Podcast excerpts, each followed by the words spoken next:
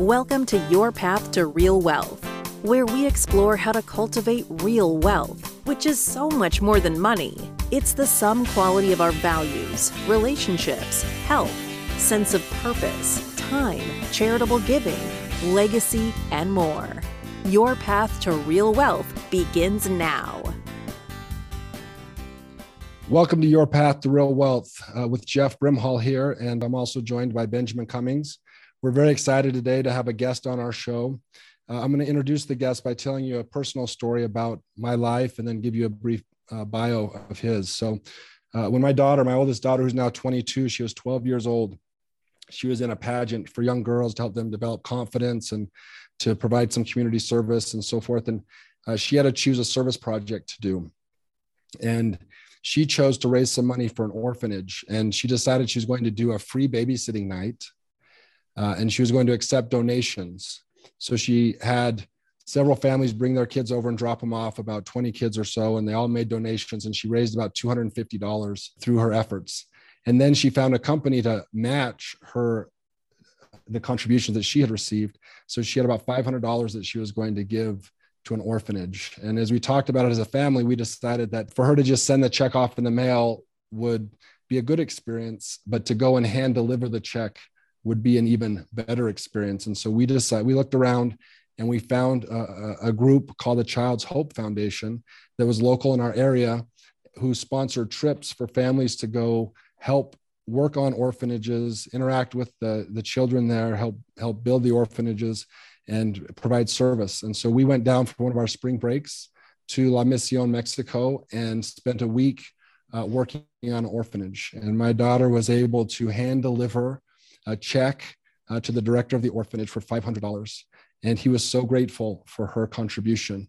And she also was able to work and plaster the walls and uh, build the orphanage, and in, in addition to interacting with the kids. And the director of the orphanage, I think he was sincere in his compliments, but he said he'd never seen a 12 year old work so hard. Uh, and for me as a father to hear him say that and to see my young daughter had the experience of, of seeing a different way of life and kids who weren't as fortunate and to be able to contribute to that um, was very powerful and i think it affected her life. And so uh, i've always felt grateful for that experience and i knew paul macarthur through uh, our professional network. I worked with him as an estate planning attorney. He had done the estate plan for my wife's mother and her grandmother and uh, i had a friendship with him but it never came up that he was the founder of a Child's Hope Foundation. And then through, I don't even remember how, uh, I found out that he was one of the founders and was super impressed by that and have always uh, wanted to share his story. And so before we give him a chance to talk, I just want to give a brief bio of Paul. He's a Paul's an attorney and he's a founding partner of a firm called MacArthur Heder and Metler, which is located in Provo, Utah. He practices in the areas of tax planning, commercial transactions and associations, business contracts and formation, tax exempt organizations, estate planning, and adoption. He's the co founder of a Child's Hope Foundation, which is a public charity that seeks to find families for orphaned and abandoned children worldwide. His involvement stems from his own experience as an adoptive parent. He and his wife, Monica, have seven children, three of whom were adopted. Paul received a BA in English and business management from Brigham Young University and a Juris Doctorate from the J. Reuben Clark Law School at BYU and a master's in taxation from the Washington School of Law. He also sits on the boards of several nonprofit organizations where he seeks to make a difference in his community, his state, country, and worldwide. He loves and enjoys his family and has had several opportunities to share his passion for a Child's Hope Foundation and the work that he's involved in with all of his children. I also know that he recently became a grandpa and uh, adores his grandson. He loves to garden and always has some kind of project going on. He's generous with his time, talents, and money, and rarely says no when someone needs him to do something. He enjoys doing stained glass, woodworking, and building all sorts of things. He loves Scotland and has a full Scottish Highland dress, which I've seen him wear at his daughter's wedding reception. And he's just an overall, overall great guy. So, with that, Paul, uh, welcome to the show. Well, thank you. I'd like to, I'd like to meet this person you just introduced. Sounds like a great guy. he is he is a great guy. Uh, super excited to have you on the show today. You've done so many amazing things, as your bio says, and we could talk for hours about estate planning and all sorts of different strategies that might help our clients in other ways. But we wanted to focus today in the limited time that we have on a Child's Hope Foundation. Many of our listeners want to make a difference in the world, they want to help others. They've been blessed with talent, ability, and financial means to do something.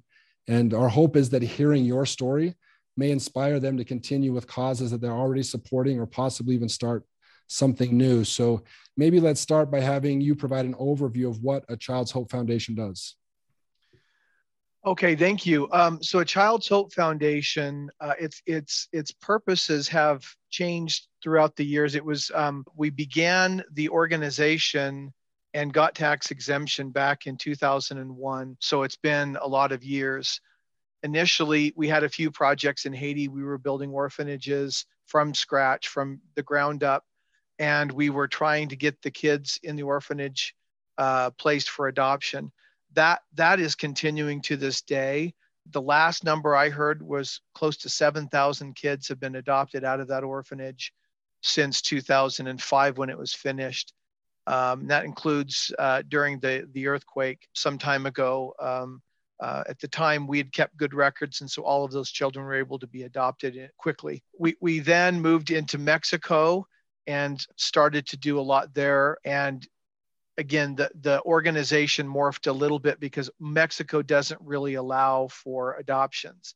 And so it became more about what do we do with children who will probably still be in the system, in the orphanage system specifically, for the long term until they age out at 18. How do we deal with that situation? And that's a different um, question than how do we you know get children in and get them placed for adoption so we're now in um, a number of countries we're in uh, palestine we're in uh, bulgaria we're in ghana uh, we're in kenya we're in uganda colombia peru uh, bolivia still mexico still haiti and we're looking at a number of, of new countries to move into uh, it's expanded beyond what I ever thought it would be. And so currently, what we do is we primarily certify orphanages. So let's say, for example, we find a new orphanage in Mexico.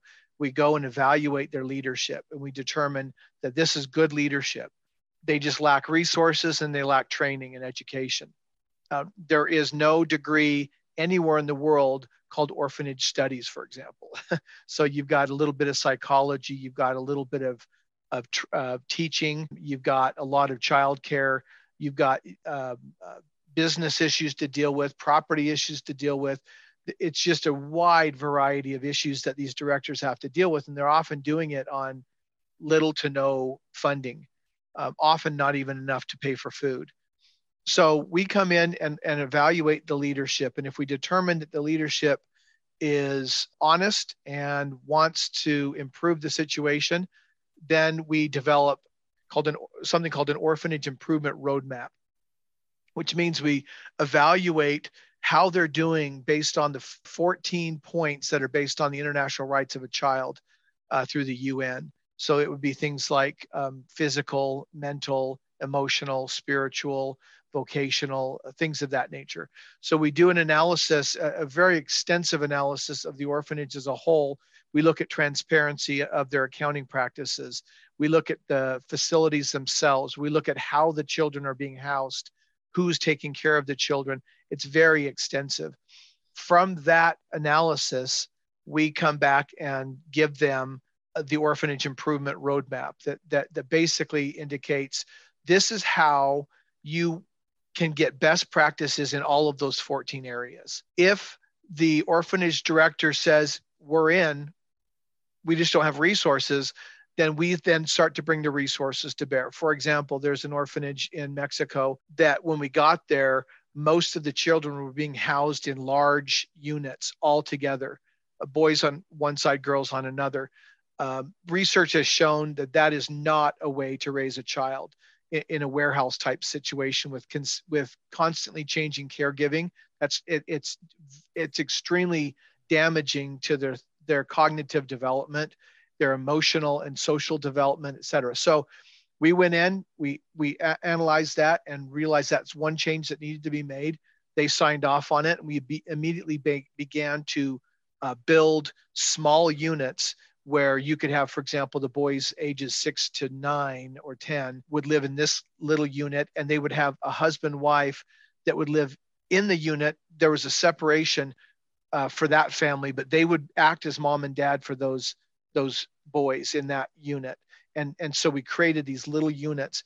That's a much better situation for children in their cognitive and social development. So that's just an example. But we go through and develop that orphanage roadmap uh, once there's a commitment to it, then we go and, and, and implement that plan. In addition, we do specific um, plans for each child, treatment plans for each child. Um, for example, there was a, a situation in Haiti where there were two boys, brothers, four and two. Their, their parents were murdered one night by men who broke in to steal what they had, which wasn't much, and they they were they were killed with machetes well, nobody knew, and these children were so young. They they were there for three days in the hot Haitian sun with the bodies of their parents before any of the neighbors that lived quite some distance away came to check, hadn't seen them for a while, came to check on them. Well, those children were taken within hours, were dropped off at our orphanage with no indication of what had happened to them. So if you can imagine something that traumatic, and, and, a few hours later, you're dropped off in a place with new faces, new everything, and you're told, hey, here are your chores. You need to do your chores. Here's what's expected of you. You need to act like a normal child. But they've got this major trauma they've got to deal with. So we, we work to, to go out to the villages where all the kids come from in Mexico and everywhere else and find out what their history is. If we don't know it, we got to find it out. Once we have that history, then we can develop a specific treatment plan. We have therapists, et cetera, on staff and they provide that therapy and that training. It may be vocational training if they don't have enough education. Uh, they need to be able to, when they age out at 18, they've got to have somewhere to go that isn't the lowest paying, worst jobs available. So our our slogan is to take children from surviving to thriving, and that's probably the best way to describe what we do. Is we, we want them to thrive. We don't want them to just survive any longer. They need to thrive. Paul, this is amazing. This is really impressive work. This is Benjamin Cummings, by the way. Thank you for telling this story. I'm I'm quite I'm taken aback. I guess I'm taken aback at at all the the good that you can do for these individuals, these children, and these these really tragic situations. Do you have some stories of some of the orphans and the ways that you've been able to help them out of their situation? Yes, absolutely. We've got we've got thousands of stories. Um, maybe one that illustrates uh, a bit better than the others. Um, so there was a, uh, in one of the orphanages in Mexico, there's a special needs section for just special needs uh, orphaned or abandoned children.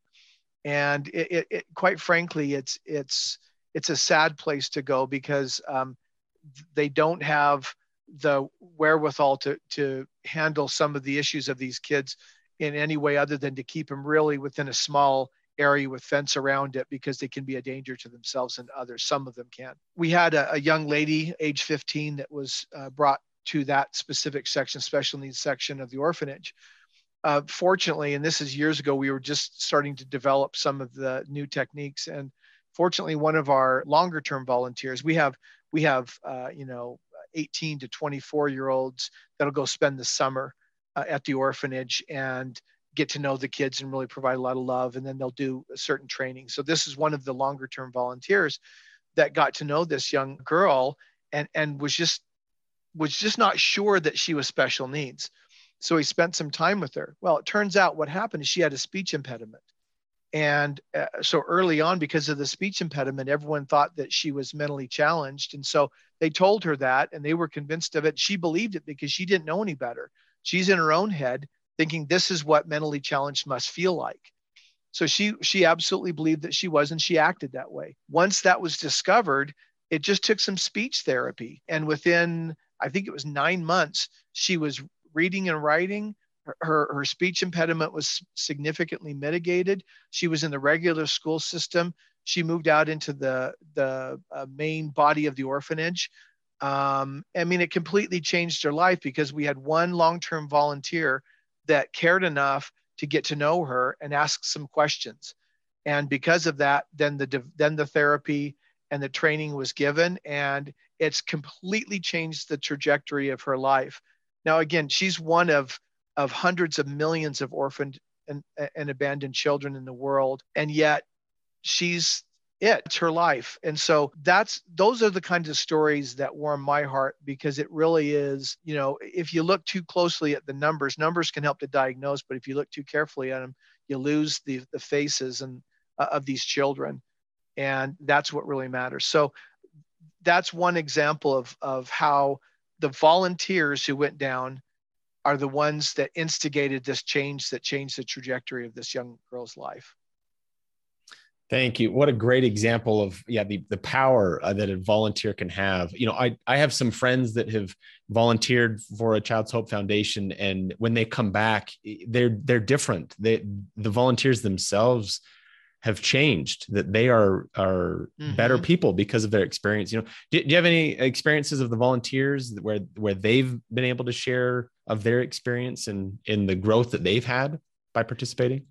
You know, uh, yes, uh, many stories like your friends. It's interesting. Uh, we live in the, in the digital age where you know, in, the in the history of the world, people have not been this lonely, and yet we're supposed to be connected, right? There's something about engaging face to face in a simple environment with these kids that cause the volunteers to understand that they're human beings that they are um, that they have hopes and dreams that they're intelligent that they're emotionally gifted uh, that they do have trials and, and, and trauma that they're dealing with. But by and large they're they're good kids. My my kids it was funny my my daughter who's uh, one of my adopted kids she's almost 12 and she was at school the other day and uh, one of the kids made a comment that she was spoiled and and and she was confused by that and and asked why they thought that. And they said well because your dad's an attorney. And and she didn't really have an answer at that time but as we were talking to her that night as she told us about this we we told her you know just go ask them when's the last time they went to disneyland? Because we get to go to mexico every year. And that's our vacation. And um, my kids we actually did several years ago my wife and i we surprised the kids on the way back from mexico. We usually drive down and back and we just surprised them with uh, a Disney trip on the back end of the orphanage trip. And they had a great time. And uh, I had to fly home, so I missed it all. But when they got home, I was asking uh, two of them, my now 17 year old and my uh, now 14 year old, I asked them, you know, how, how was Disneyland? And they said, oh, it was great. So what were your favorite rides? And and they they they mentioned that and i said well you know we're thinking we, we may try to do this every so often and the now 17 year old kind of gave me a funny look. I said what's what's that for? And he said if we're going to spend time can't we just spend more time at the orphanage instead of disneyland? Wow. and i just thought you know that's and my kids are my kids are super special to me but they're they're not what you'd consider you know child prodigies or sponsoring they're good kids. They're they're capable kids but it's because they they've come to know these kids, they watch the news differently than other kids. When they see something happening in Ukraine or whatever, to them it, it feels more personal. Like, hey, I've I've met kids like that. Some of those kids like that are my friends, and so I want to do something. I don't, I don't want to just watch this. I might maybe want to think about doing something about it, and and that's how my kids have thought about this, uh, and and really not because of anything my wife and I did, but but because they just experienced it and got to know them. So I, I think that same process happens with volunteers as a whole. They go down and they recognize the good that they can do. They recognize that these kids, though they do need their compassion, they they they also realize how much these kids have to give to them of their sweetness and goodness, their their perseverance, etc. And it's this back and forth exchange of goodness, uh, for lack of a better word, that they, that goes on between the volunteers and the kids at the orphanage that is you, something I've noticed more and more through the years and is pretty universal. So I hope that answered your question. That was great. I love that. Thank you.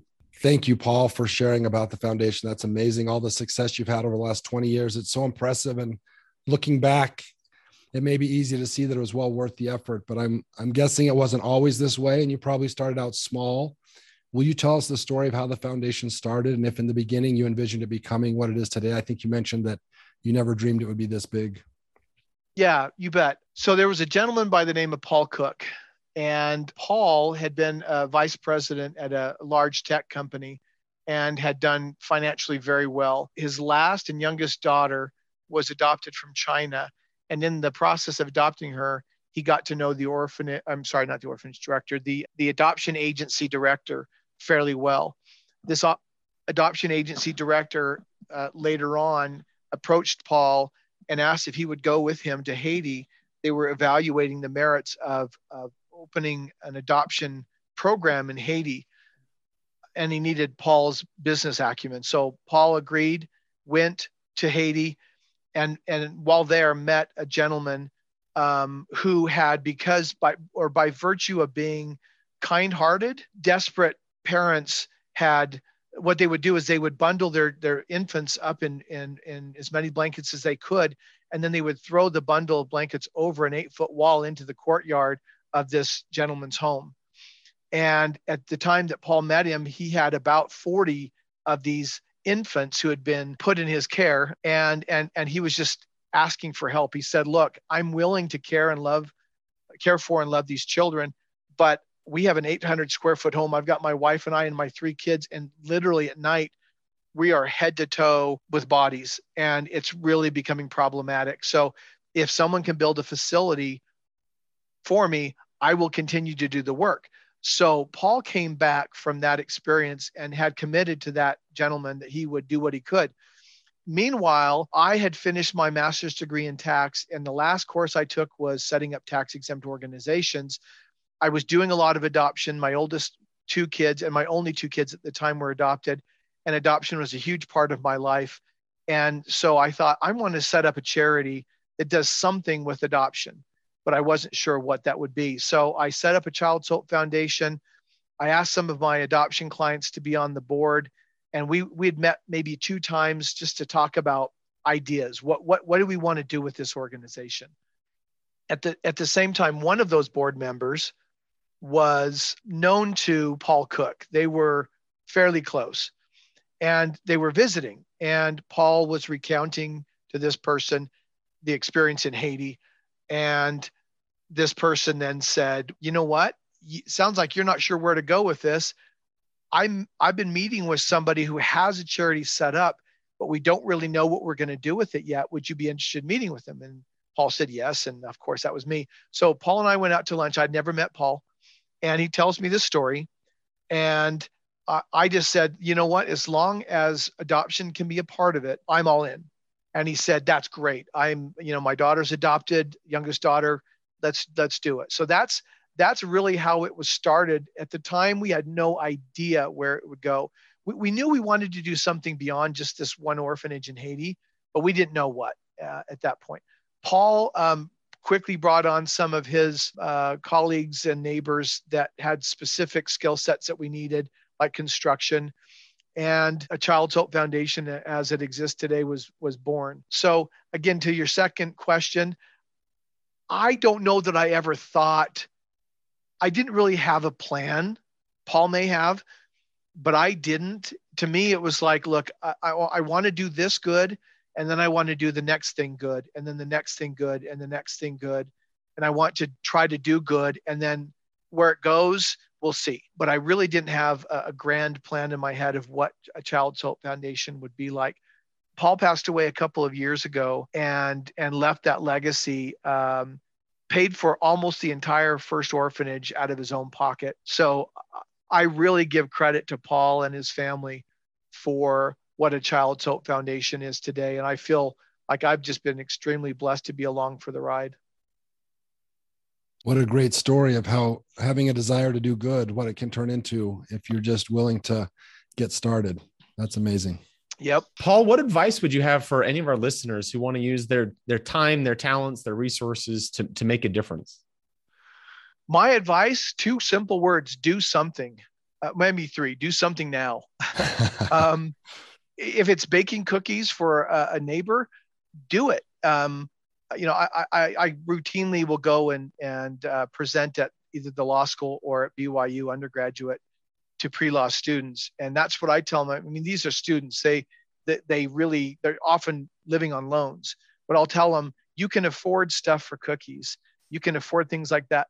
Uh, one thing we do with our kids, for example, is we buy the, go to Costco. We buy those boxes of, of uh, variety pack of candy bars, and then we just put little simple messages in in where the plastic kind of folds down, and we tell our kids go just hand these out at school.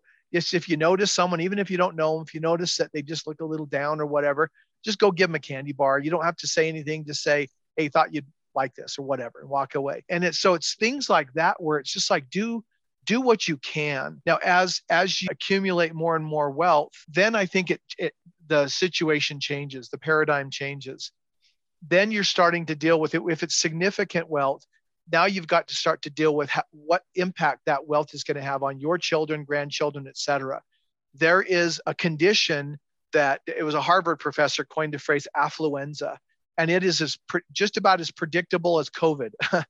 and it's it's it's children and grandchildren, sometimes great grandchildren of significant wealth and what they go through and what that wealth does to them, good and bad. Uh, but the affluenza part is obviously n- not the good part. Um, and so at that point, you've got to really start to plan. You've got to say, okay, uh, I, I know what kind of work it takes to build a company. I've now got to figure out what kind of work it's going to take to build my family, to build protections from affluenza. And so you be specific about it. You sit down with your kids, you talk, you go and do. You work in soup kitchens or orphanages or whatever you want to do, but you get them ready um, to to see wealth as a stewardship as much as any kind of an entitlement. As I look out at my clients that have significant wealth, if they want to enjoy some of that wealth, that's great. That's what it's for. Take some family vacations, just really enjoy it. In, in many cases, they have more than they can ever use on family vacations, et cetera. And that's where we start to talk about what can we do to now turn that portion of your estate into a stewardship and get your kids to see it as a stewardship? What am I going to do? And, and there's se- several charitable vehicles that can be used where you actually earmark or set aside that portion of your estate for your kids to give away, kind of like the candy bars, right? You don't get to eat the candy bar, you get to give it away. But we're going to give you candy bars as well as part of your inheritance. So you'll have that. But this part is for you to give away to somebody else. So that's always my advice is be intentional and start doing it now. I love that. I love that. And and I like what I hear too is it doesn't need to be create a foundation, doesn't need to be start a start a charity. It can be just do something now that you can do within your sphere of influence to get started. I love that. Absolutely. Absolutely. What if somebody does want to start a foundation or a charity or or they, they want to pursue something more formal like that? What advice would you have as they get started? My advice i'm going to get a little technical here if that's okay my advice would be to look at the stage in life that you're at if you've got small children for example or you're uh, otherwise involved in maybe uh, getting higher education or something that really occupies your time setting up your own foundation may not be the best idea because a foundation takes work. Um, you can't just sit on it. There are IRS requirements that you do things with that. Um, and so, what I usually will tell people is if you're in that stage of life, let's look at a, what's called a donor advised fund, which is just a charitable fund. You can put money into it. And at this point, there's no there's no work that needs to be done on it. It can sit there and just build tax free. You just have to know that that whatever comes out of that donor advised fund has to be for charitable purposes. Um, and so that, but that's the cool thing is once you've established a donor advised fund, you put money in, it's grown. Then it's then it's time to sit down with your children or whoever and say, okay, this money is specifically under the law uh, well can only be used for charitable purposes. So we need to talk about what those those charitable purposes would be. Is it going to be again soup kitchens? Is it going to be homeless? Is it going to be abused women and children? Is it going to be lbgtq issues? Is it going to be what, is it that that the, the kids are passionate about that they can step in and say okay now we can help. You know the, these funds are earmarked and f- f- uh, for us to use and, and now we can move forward and do that. If you're in a stage of life past that where you're, you're thinking, I want to get involved now, then you're looking at uh, uh, setting up a, a, family foundation of some sort. And there are certain types of foundations that are grant making, is what we call them foundations, where you're just writing checks to other charities. And that takes less work. So you get together maybe once or twice a year and you evaluate. You, you maybe you give projects to the kids to say, okay, go research these uh, th- these charities that have made a request for distribution, and come back and make a presentation at our meeting and tell us which ones you think are the most worthwhile, doing the most work with the fewest resources, for example. And then they come and present. If you want to do more than grant, grant making, you want to actually do the work, then there's another type of family foundation that you would use that would allow you to do that. So it really the the the structure of the foundations and donor advised funds works really well for kind of a developing charitable plan as a family, starting from we don't have much time all the way to we are all in, we are working on the charitable cause ourselves and are enjoying that that phase of life. That's wonderful. Thank you. That's great guidance. Super helpful, Paul. Uh, if regarding a Child's Hope Foundation, if people want to support that organization, maybe they have a donor advised fund set up and they're looking for charities to support. I know you're one of the ones that does a lot of good with a, a, little bit of resources in a sense of you're very efficient with the money that's given to you. How can people um, support a Child's Hope Foundation? Uh, yeah, thank you. Um, I, I, would send them to a foundation.org or you can put it achf.org um, and it'll get you to our website. Uh, we have, we're fortunate. We, we can, um, we can make the promise to any donors that whatever they put into the uh, to the foundation to Child's Hope Foundation, 100% of it will go to the program cost to the kids directly, to feeding them, to giving them therapy, vocational training, building infrastructure. 100% of the donation will go toward that. We've uh, got other donors who we, we have some limited administrative costs and some employees, but these other donors have agreed to pay all those costs. So whatever uh, if a dollar goes in, a dollar goes to program costs, um, which I know that most charities can't do. We're pretty fortunate to be in that situation. Uh, but that's what I would do is send them to achf.org. And, and I'm happy to talk with any of them as well.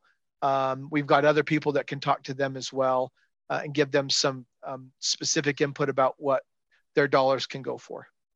And if they want to go on one of these uh, trips to actually visit the orphanage and have that experience, how do they do that? So go to the website. In fact, you know what? While we're talking, I'm going to pull it up so I can tell you exactly how to get there. It, there's a there's a volunteer tab, and you go into the volunteer tab. It's under Get Involved, Volunteer, and then Service Trips. And then under the Service Trips tab, it asks there are private trips. Uh, they're called reserve trips and public trips reserve trips would be like uh, we've got extended families that want to go down and do a family reunion there and do work, et cetera. So those are our reserved trips. And then public trips are for anyone who wants to sign up. So you can go in there, you can see what's available, what the dates are, which orphanages. Um, in Mexico, we now have close to 15 orphanages that we work with. And so there's, we're, we're doing trips virtually all the time at this point, sometimes multiple trips in the same uh, time frame. Um, so that's where they would go and sign up. And anybody can sign up. We've had people that just found our website internationally, even in Canada and in Europe, and signed up for trips and came on the trips. And that's wonderful. So anybody can sign up. Well, I know we still have friends to this day from the trip. Uh, they live close to us. We didn't know them before, but we met down on the trip. They happen to go to the same school my kids do, and it, mm. it, was a, a bonding experience. So, and I know Benjamin's excited to maybe take his family on a trip. So we're looking forward to that. Oh, great. We, we, ben, ben, Benjamin, we'll have you and your family anytime you want. Yes, I'm looking forward to it. I think it'd be a great thing. great thing to get involved with. Have such an impact. And I love the story of, of the candy bars with your kids and handing them out. I think uh, you've inspired me to do something like that for my kids to just think of others and uh, and not get stuck on thinking about themselves. But how have you prioritized and balanced your life? I know that's a challenge for all of us, but you're being as a business owner, uh, founder of a foundation, husband, father of seven kids, serving in your church, everything else you've done. How do you prioritize and balance everything? You know, uh, one thing I've realized is everybody has um, uh, chaos and more that they can do in their lives. And so this is just how I handle it. Uh, so I'm not suggesting that this is the way to handle it by any means, because uh, again, everyone has their own particular issues to deal with. But for me, um, I, I, try to carve out my day and give it primarily to, to, to, to, different groups. For example, um, I usually get to work pretty early, usually about five in the morning, and I go till about four in the afternoon, and that's my work time. And so my priority is is my work and my clients during those hours. If I had a family emergency come up, then I, I can deal with that.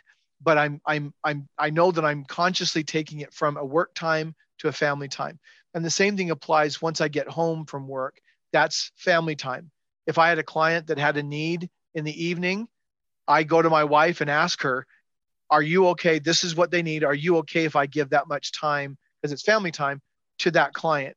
And if she says, Yeah, we're just sitting around anyway, then that's fine. Then I'll do that. But it's, but, I, but she's the one that has to pay, pay the price for me uh, being involved uh, during family time with work. So I do that. Uh, with the Child's Hope Foundation, um, it's maybe a little easier because they're kind of defined events like our board meetings uh, they're usually at the end of the workday, so that's not a problem. Um, and they they they happen every other month. Um, then the trips, those are defined trips. For example, I'm I'm off to Bethlehem in uh, two and a half weeks. I know the dates. Um, I can I can do that honestly while I'm there, um, because Bethlehem is 11 hours ahead. We get back from the work work day about seven o'clock or so to our hotels rooms. Um, and I go to work and I work till usually one or two in the morning just to keep things going at work because I know it's not necessarily fair that my clients have to always suffer when I'm gone. So I, I do that. Then we get up in the morning and do that. And and so that's again it's it's a defined like I can do this and and then when I'm done with that, I'm back to Child's Hope Foundation stuff and that's my priority. So I just I just try to not label, but I try to assign parts of my day to parts of my life and say that has priority i can make exceptions but it's going to be a specific deliberate decision to make an exception there instead of just always the family getting crowded out for example hey paul thank you for all your time. Like this has been great advice great uh, insight as well. As we wrap up we want to ask what is real wealth to you? Wow that's a great question. Uh, real wealth to me is the ability to take care of my family and the ability to take care of others within my sphere of influence. It's it's being able to develop the person I want to be um, because it gives me access to experiences that I may not otherwise have. One of our goals of the Child's Hope Foundation is to reduce the cost of the per person cost of the volunteers as much as we possibly can because we want to make it accessible to just about everybody. But even that being said, um, that's not always the case. There are still people that are priced out, if you will, of that experience, even though it's it's there's no, you know, it just covers cost. It's still too much for them. And so wealth, real wealth says the whole a world of options is available to me. I'm not limited by the wealth, the cost. What am I going to do now? Who am I going to be?